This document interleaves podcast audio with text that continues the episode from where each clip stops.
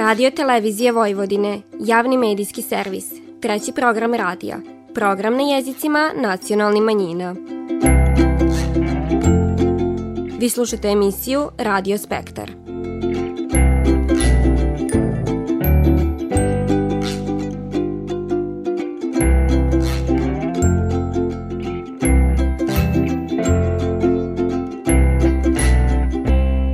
Poštivani slušaoci, Faljan Isus, vi pratite program na bunjevačkom jeziku. Povodom predstojećeg popisa stanovništva, Ministarstvo za ljudski manjinska prava i društveni dijalog organizovalo je informativne radionice za članove nacionalnih savita s ciljem da učesnici prinesu stečena znanja drugim članovima, a da u isto vrijeme informišu i podižu svist pripadnika svoje nacionalnih manjina o slobodnom izjašnjavanju svoje nacionalne pripadnosti. Kako će se tačno vršiti popis stanovništva poslušajte na početku ovo nedeljne emisije, posle čega vas vodimo u Novi Sad, dio u okviru tradicionalnih dana bunjevačke kulture upriličena Bunjevačka dužijanca. U nastavku emisije bavimo se umitnošću, pa ćete tako čuti šta su sve vrsni slikari stvarali na devetoj likovnoj koloniji Bunjevačke matice i kako je slamarsko likovna kolonija Lemeška jesen još je daret pokazala da slamarstvo ima svoju budućnost.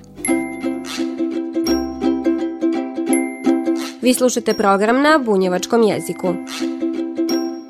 Pod sloganima Svi mi zajedno činimo Srbiju i slobodno se izjasnio svoje nacionalne pripadnosti, Ministarstvo za ljudski manjinska prava i društveni dijalog u saradnji s Republičkim zavodom za statistiku organizovala je prošle nedelje informativne radionice za članove svi 23 nacionalne savita povodom predstojećeg popisa stanovništva, koji će biti održan u periodu od 1. do 31. oktobra ove godine. Radionice su održane s ciljem da učesnici prinesu stečena znanja drugim članovima, članovima odbora nacionalnih savita, udruženjima koje se bave očuvanjem i zaštitom prava nacionalnih manjina koji što većem broju pripadnika svoje nacionalne zajednice. Povodom predstojećeg popisa stanovništva započeta je i kampanja za informisanje i podizanje svisti pripadnika nacionalnih manjina o slobodnom izjašnjavanju svoje nacionalne pripadnosti. Prema rečima ministarke Gordane Čomić, želje da se pošalje jasna poruka o značaju da se pripadnici nacionalne manjine izjasne svoje nacionalne pripadnosti, da su ti podaci potpuno zaštićeni, koji da od rezultata popisa zavise dalji razvoj i planiranje manjinske politika u Republiki Srbiji. Želimo da nacionalni saveti omoguće dobru informaciju svim pripadnicima nacionalnih manjina. Želimo da pošaljemo jasnu poruku o tome da se popis obavlja na njihovom maternim jeziku sa popisivačem koji je angažovan iz njihove sredine, da ne treba nikakvi identifikacioni dokumenti pasoši, lične karte, bilo šta, da možete da kažete e, ko je sve u domaćinstvu, iako nije tu. Krajnji cilj je da svi u Srbiji budu popisani, je li to osnov za manjinske politike i za finansiranje. Predstavnici Nacionalnog savita Bunjevačke nacionalne manjine su tokom informativne radionice pokrenili pitanja o značajnim nedoumicama vezanim za predstojeći popis, a predsjednica Bunjevačkog nacionalnog savita Suzana Kojundžić-Ostojić naglasila je kako je savit potpuno siguran u legitimnost ovaki popisa, za razliku od oni koji su bili prije 10 godina i čiji rezultati nisu realni. Ovaj put popis je elektronski, svako onaj ko, ko bude popisivan i ima pravo prije nego što popisivač pošalje elektronski ono što je popunjeno, prigledat, pogledat, odobrit i nakon tog se to šalje. Tako da ovaj put ja mislim da, da prostora prosto za, za razne mahinacije i tako dalje ne postoji. To bi istakla da je najvažnije u odnosu na prošli popis. Predstojeći popis stanovništva uticaće na opštu situaciju i stanje jedne nacionalne manjine u državi, a po onom što iz statistički podataka proiziđe za tu manjinu, slidiće njeva prava i obaveze. Objašnjava predsjednik Saveza Bačkih bunjevaca Mirko Bajić. Konkretno Savez Bačkih bunjevaca kao politička stranka ima osnovno u programu da se bavi pravima nacionalne manje, bunjevačke nacionalne manjine, zaštitom tih prava i unapređenjem tih prava.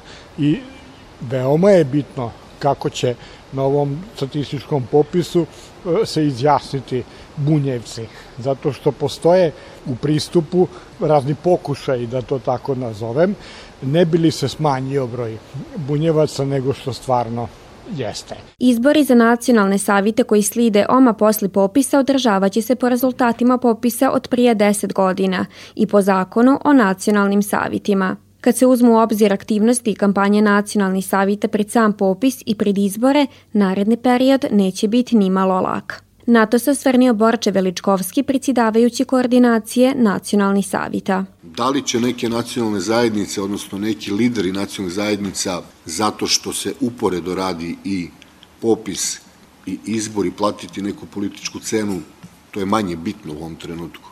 Poklapaju nam se te dve bitne stvari i apelujem do svih pripadnika nacionalnih manjina da daju prednost popisu. Zašto da daju prednost popisu? Jer od toga zavisi radi funkcionisanje njihove nacionalne zajednice u narednih 10 godina. Iako je od Ministarstva Republičkog zavoda za statistiku i pojedini nacionalni savita upućen apel da se izbori za nacionalne savite odlože za narednu godinu zbog popisa, to nije urađeno. U tom smislu postoji realna bojazan da će izbori za nacionalne savite priuzet primat i da će zbog tog značajnu štetu pritrpit popis stanovništva, objašnjava državna sekretarka u Ministarstvu za ljudski i manjinska prava Olena Papuga. Znači u isto vreme će kod ljudi dolaziti i popisivači dolazit će u isto vreme i, i pripadnici članovi nacionalnih manjina da, da, su, da rade kampanju za, za popis, tako da će, ja mislim da će se napraviti jedna nedoumica, napravit će se konfuzija među, među pripadnicima nacionalnih manjina, da li se radi kampanja za popis ili se radi kampanja za nacionalne savete. Zato smo mi iz ministarstva bili protiv da se dve kampanje održavaju isto vreme. Popis stanovništva, domaćinstava i stanova u Republiki Srbiji pod sloganom Učestvuju u popisu, ostavi trag, počinje 1. i traje do 31. oktobra ove godine. Popis je najveće statističko istraživanje, a ovog puta on će se vršiti elektronski. Svi zainteresovani građani popisne upitnike mogu pronaći na sajtu Republičkog zavoda za statistiku, gdje mogu prigledati na svom maternjem jeziku, a potom i odštampat. U okviru kampanje pred popis stanovništva pripravit će se štampani materijal u vidu flajera i postera i medijska kampanja koja podrazumiva video spotove i radio džinglove na jezicima nacionalnih manjina. Godine su mnoge prošle, sad čudno nas vrime gazi. Na ditinstvo što me sića, sve nestaje, sve prolazi. Na ditinstvo što me sića Sve nestaje, sve prolazi Da li da pivam ili da plačem Ili da stare slike gledam Ti ostaše dani mnogi Dani moji bosonogi Ti. Ostaše dani mnogi, dani moji bosonogi Eh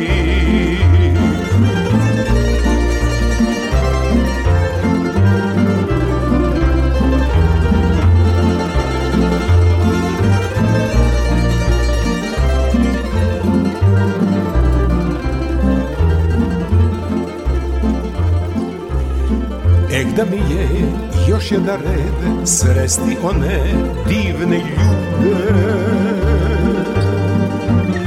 Što su znale svakog jutra ptice pismom da ih bude. Što su znale svakog jutra ptice pismom da ih bude. Ni slavuji nisu više kao što su nekad bili. I oni su sa salaša druge negde gnjizdo svili. I oni su sa salaša druge negde gnjizdo svili Tradicija, običaj, kultura i identitet. Sve to prikazano je prošle nedilje u Novom Sadu u okviru Dana bunjevačke kulture. Bila je to prilika da ova varoš vidi šta za bunjevce znači zrilo zrno žita, novo brašno i kruv na astalu. Da sazna zašto je dužijanca tako posebna i značajna ovom malom, al ponosnom narodu. Obilužavanje ovog praznika otpočeto je svečanom povorkom koja je predstavila lipotu bunjevački narodni nošnji, a centrom Varoši viorio se bunjevački barijak pridvođen ovogodišnjim bandašom i bandašicom. Vinac odžita s bandaševog šešira položen je na spomen ploču na zgradu gdje 1918. godine održana Velika narodna skupština Srba, Bunjevaca i ostali Slovena, a u znak poštivanja bunjevačkih pridaka koji su gradili temelje države u kojoj danas živimo. Nakon tog na glavnom gradskom trgu odigrano je veliko bunjevačko kolo ko simbol vikovne težnje bunjevaca da sačuvaju svoje običaje i identitet. Predsjednica Bunjevačkog nacionalnog savita Suzana Kojundžić-Ostojić podsjetila je na moralno pravo i obavezu da čuvamo ono za šta su se naši prici izborili i da nastavimo tamo di su oni stali. Politika je stvar nečeg što se brzo zaboravi. I mnogi i ne znaju šta je bilo 1918. godine. 25. novembra još manje. Neko misli da je to samo kraj Prvog svetskog rata. Međutim, to su bili temelji građanja jedne države u čijim nasledstvima mi živimo i danas. I mi bunjevci znamo da smo upravo u te temelje utkali sve ono što smo imali. A imali smo svoje njive na severu Bačke, imali smo svoju tradiciju, imali smo svoj jezik i svoju narodnu nošnju. Objeložavanje završetka žetve nastavljene u sali Kulturnog centra Novog Sada, gdje je upriličena izložba jedinstveni kruna od slame koje su nastale tokom više godine rada vrstnog lemeškog slamara Stipana Budimčevića. Ja sam se lično vodio sa jednom mišlju, ako je dužijanca kruna teškog rada. Znači, posle teškog rada se proslavlja e, završetak žetve. I onda sama manifestacija dužijanca da ima svoju krunu pa sam tako u toj kruni e, opisao kompletno e, žetveni običaj. A di su žito islama, tu je i kruv ko simbol novog života i opstanka, podsjeća Marija Bošnjak. Kruv je izvor života za svakog nas, a zašto je važan? Pa cijele godine se radi, pravi se ris, sakuplja se svako zrno da bude brašna i da bi mi mogli ispeći taj kruv kako sam napomenula, kruv je izvor života i mi svi živimo od nečeg. Znači, mi smo jedan simbol tog kruva, tog postojanja koje treba zaokružiti u našem životu. Domaćin ove manifestacije bio je Bunjevački kulturni centar Novi Sad, koji na ovaj način godinama unatrag obilužava Bunjevački nacionalni praznik Dan Dužijance i u ovoj varoši. To je potvrdio predsjednik ovog kulturnog centra Mirko Bajić. Važno je da svi u Novom Sadu, Subotici, Somboru, svim drugim mestima u Srbiji celoj, imaju saznanje o tome da smo mi bunjevci, da čuvamo svoju tradiciju i kulturu i to ćemo naravno raditi u buduće. Ubeđen sam i dalje uz veliku podršku grada Novog Sada. Manifestacije prisustvova zamjenik gradonačelnika Novog Sada Milan Đurić, koji je tom prilikom iskazao zadovoljstvo što u godini kad Novi Sad slavi titulu Evropske pristonice kulture, u njemu se predstavlja jedinstveno kulturno bogatstvo prožete tradicijom i duhovnošću, te je najavio nastavak dobre saradnje i podrške bunjevačkim udruženjima. U prilog tome govori činjenica da je gradonačelnik Miloš Vučević podržao osnivanje i bunjevačke kuće u Novom Sadu, i prisustuo njenom otvaranju na podbari prošle godine, avgusta meseca, čime ste dobili zaštenu institucionalnu podršku. Na ovaj način su naši sugrađani, bunjevci, dobili svoje mesto okupljanja i kuću u najstarijem delu grada sa bačke strane. Kultura bunjevaca izuzetno je vridna i bogata i prisutna na ovim prostorima više od četiri vika – Za ta četiri vika bunjevački narod je gradio državu u kojoj danas živimo. U nju utko svoju posebnost, istrajnost, svoj identitet i tradiciju, svirom da će u toj državi biti poštivan i priznat. Novi Sad je još daret pokazao da stoji uz Bunjevce i da su onima koliko je bilo danas u ovoj varoši podjednako važni i nisu zaboravljeni.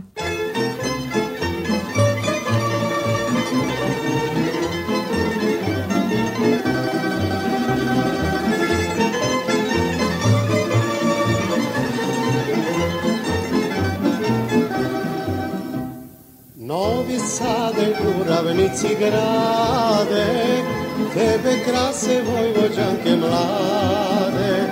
Novi sade, uravnici grade, tebe krase vojvođanke mlade. Tebe krase vinogradi plavi i tvrđava na Dunavu pali. Tebe krase vinogradi i tvrđava na Dunavu pali.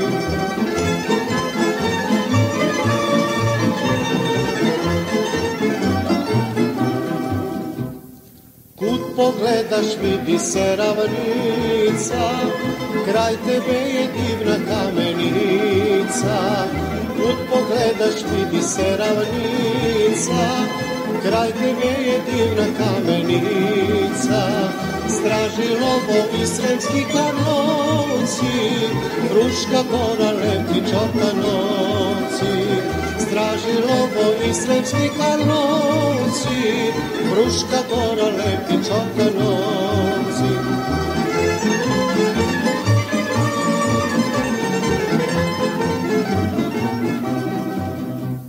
Novi Sade lepi si u noći, nisam ne znam kud bih teo poći. Novi Sade lepi si u noći, nisam ne znam kud bih teo poći. Kud pogledam suda je milina, lepa li je naša Vojvodina. Kud pogledam suda je milina, lepa li je naša Vojvodina.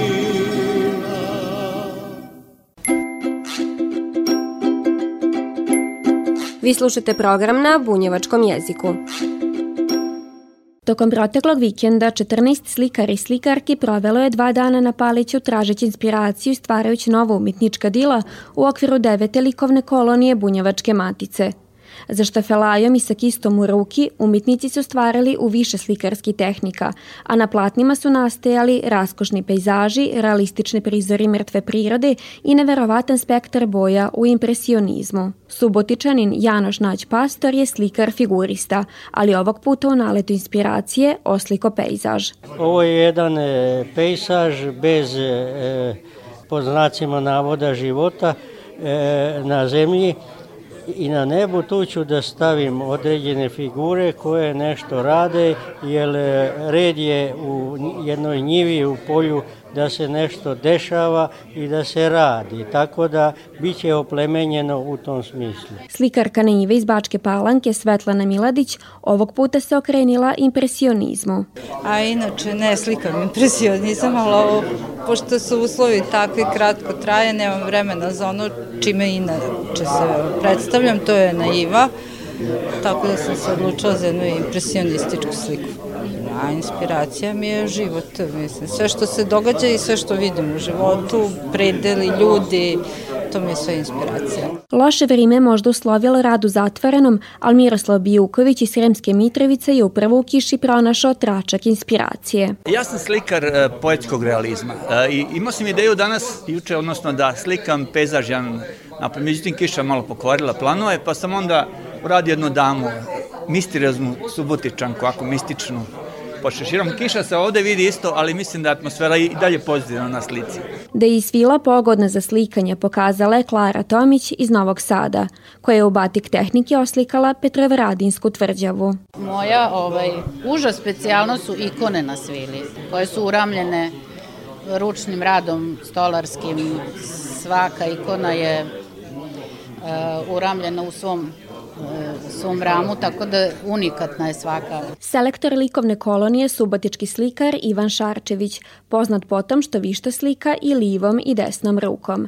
Njegova želja je bila okupiti vrhunske majstore slikarstva na jednom istu. Ja obožavam likovne kolonije. Ovo mi je, neću napraviti koja, po redu u životu i u mojoj karijeri, ali uh, ja volim kolonije zašto? Izvoli boje i platno pa da te vidimo Ne volim slikare koji dođu na kolon da donesu gotovu sliku. Mislim, to, to nije to. Tako da, ovaj, izvoli, pa ćemo raditi svi zajedno i družiti se i mislim da nam je lepo.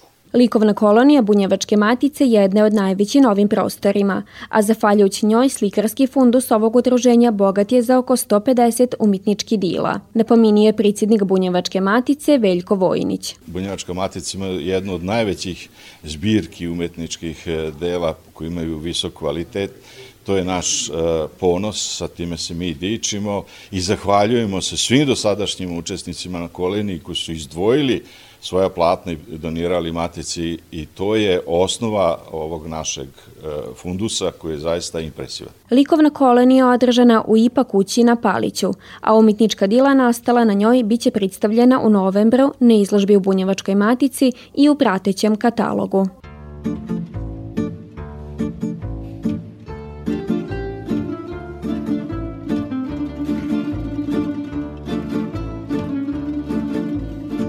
Ja bi za tebe dao sve. Vode sa dlana pila bi Minđuše bi ti kupio Samo da moja bila bi.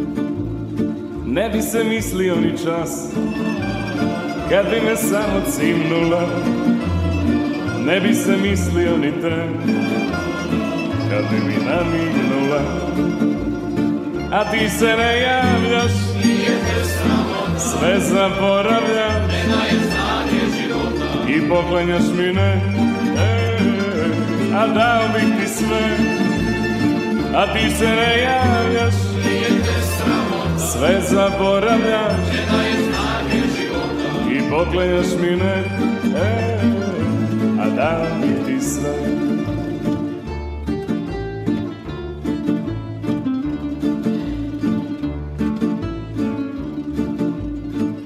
Evropa tiho pati sad I brine šta će reći svet Što pupoljak se ljubavi Nije pretvorio u cvet. Jer došao je ovaj dan I dobrih pet minuta je. Sada je pravi moment Da čovjek sreću pronađe. A ti se ne javljaš sve zaboravljam I poklanjaš mi ne. E, A dao bih ti sve A ti se ne javljaš. Sve zaboravljam I poklanjaš mi ne. E, A dao bih ti sve A ti se ne javljaš. Sve zaboravljam i poklanjaš mi ne. E, a dao bih ti sve. A ti se ne javljaš. Sve zaboravljam i poklanjaš mi ne. E, a dao bih ti sve. A dao bih ti sve Nakon gotovo po godine različiti aktivnosti i manifestacija, obilužavanje nacionalnog praznika Bunjevaca Dana Dužijance završeno je slamarsko-likovnom kolonijom Lemeška jesen. Po osmi put je Bunjevački kulturni centar Lemeški Bunjevci okupio slikare i slamere koji su ovog puta imali poseban zadatak. O čemu je rič objašnjava Stipan Budimčević, predsjednik Bunjevačkog kulturnog centra Lemeški Bunjevci. Tema ovogodišnje slamarsko-slikarske kolonije su salaši i život na salašima. E, zašto? Zato što salaši su nažalost e, u izumiranju, e, sve manje i manje salaša i života na salašu, mada se već e, potencira na to da se vrate ljudi na selo, ali na salaše teško. Pa onda e, mi smo izabrali tu temu da se prikažu upravo ti salaši da se ne zaborave. Salaši su neodvojivi od radničarskih polja iz rilog žita. Upravo zato je slamarkama Mariji Cerni i Mariji Beretić bilo lako pratiti zadatu temu i u zlatnim vlatima oživiti tradiciju života na njima. Ima, e, jeste pletene slame i ravne slame i cele slame i mislim to ono e, zavisi e, šta želimo da bude izraženije. Sad recimo kuća kog kuća. A krov to može biti od lepljene slame, može biti od pletene slame, može biti od cele slame. Recimo na ovoj mojoj slici krovovi su od cele slame, a dok je na krušnoj peći to je peglana slama. Prvi put radim sliku od slame, utisci su jako lepi. I kad sedneš ovaj da radiš, onda za čas nam prođe dva sata vremena. I nisam znala da ima toliko boja slame. Pa šta, bili smo slama je slama i to je to.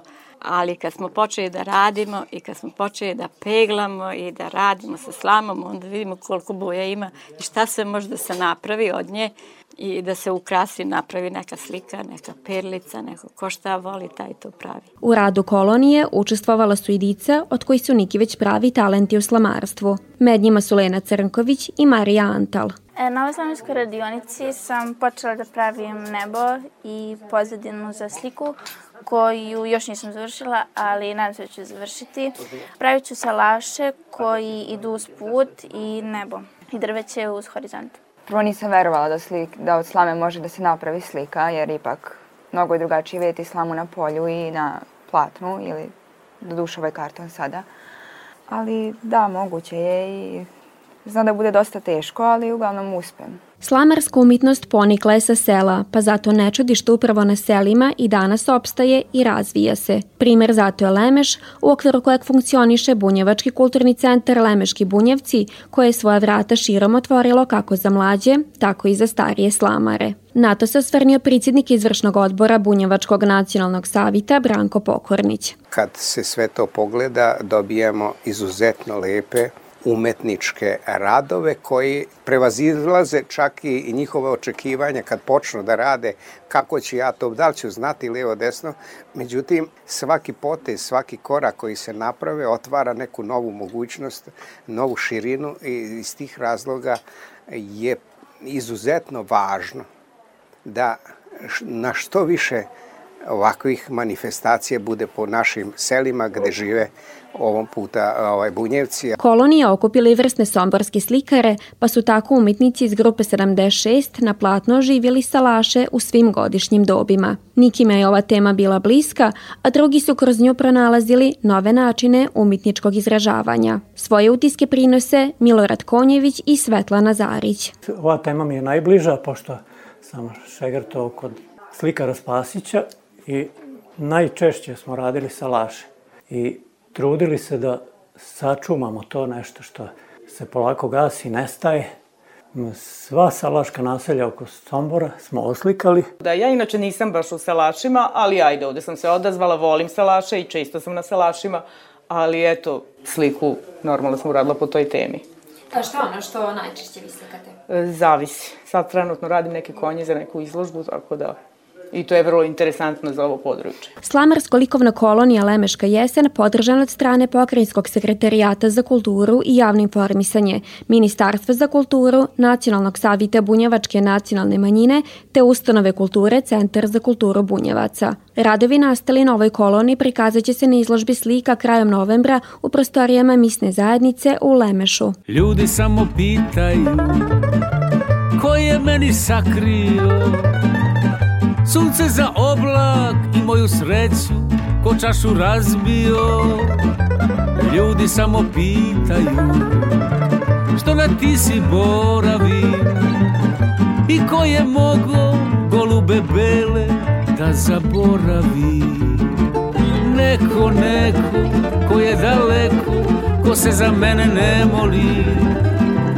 Neko, neko ko je daleko ko mene više ne voli neko, neko ko je daleko, ko se za mene ne moli. Neko, neko ko je daleko, ko mene više ne voli.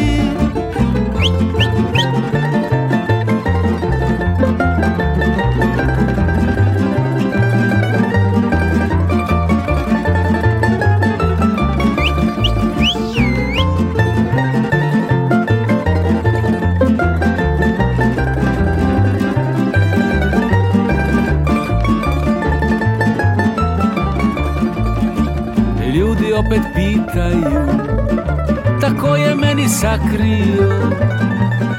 Sunce za oblak i moju sreću Ko čašu razbio. Čamac sam kupio I srce darujem. Talasi sudbine neka ga nose Tamo gde stanuje.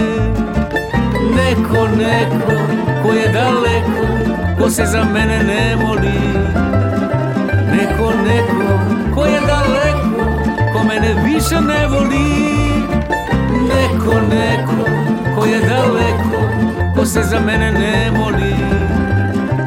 Neko, neko ko je daleko Ko mene više ne voli. Ko mene više ne voli Ko mene više ne voli